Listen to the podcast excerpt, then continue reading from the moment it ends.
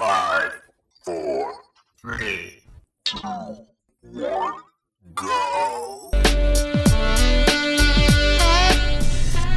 Welcome to Thoughts in the Car, where real decision making happens.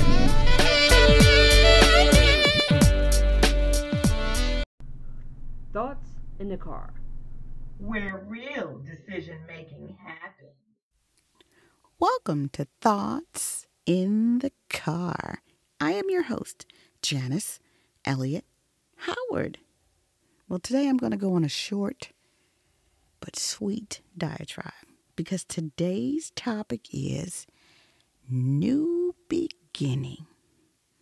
The United States of America has a new commander in chief. Finally, finally, the installation of Joe Biden as the 46th President of the United States of America has occurred. I don't know about you, but I feel like an anvil was taken off the shoulders of the American people. Sure, things are not great, Mm-mm, by no stretch of the imagination, or even good at this moment. And we realize that. We've been through a lot, and we're battered and bruised. It might take a while before we see fruit from the seeds sown by the Biden administration. However, what we didn't have before is someone who wants to govern the people. You know, we didn't even have a person who who wanted success for the citizens of this nation. Well, today we do. You know the saying, Rome was not built in a day. Well, that is the mindset we need to have while President Biden reshapes the direction of the country.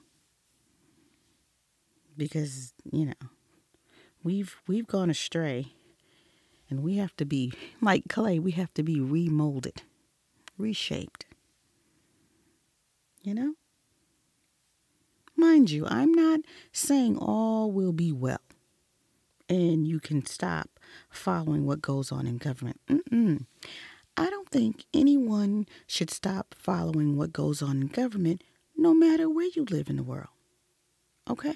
No matter what country you live in, the people can and will always make a difference.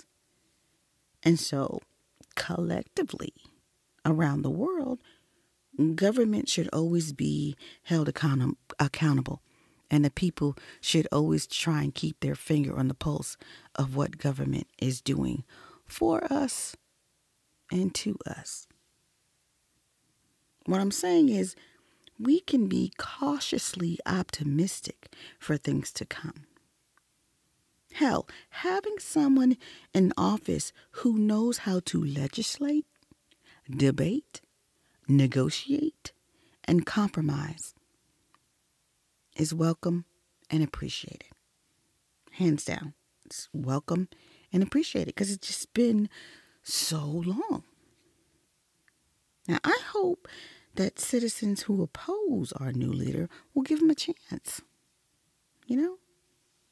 Because even though Joe Biden got the majority of votes, he won the majority in the election, there's still a huge minority who believe he should not have been the guy. All right? So they need some kind of meet in the middle situation to happen. You know? President Biden is like a breath of fresh air.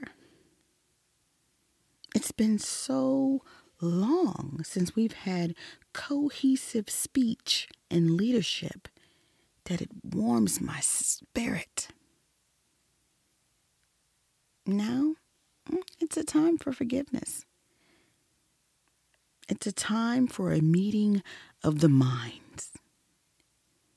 It's a time for a new beginning.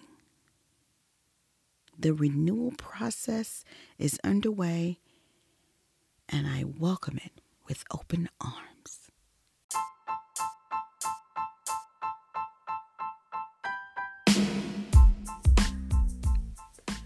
Thank you for taking the time to join me for Thoughts in the Car.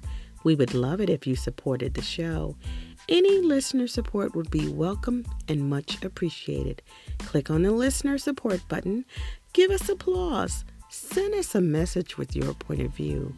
Please take the time to leave your comments as I do read them and will respond. You may even hear me give you a shout out in my next show. Please tell your friends and pass along your favorite episodes as you can find Thoughts in the Car on Apple Podcasts. Go to Apple Podcasts and rate the show. You can follow me on Twitter at JYHoward1066. Let's connect on social media. Check out my blog, Janice's Take on It. Next time on Thoughts in the Car, we're going to keep this food for thought thing going. I hope that you come along for the ride for thoughts in the car.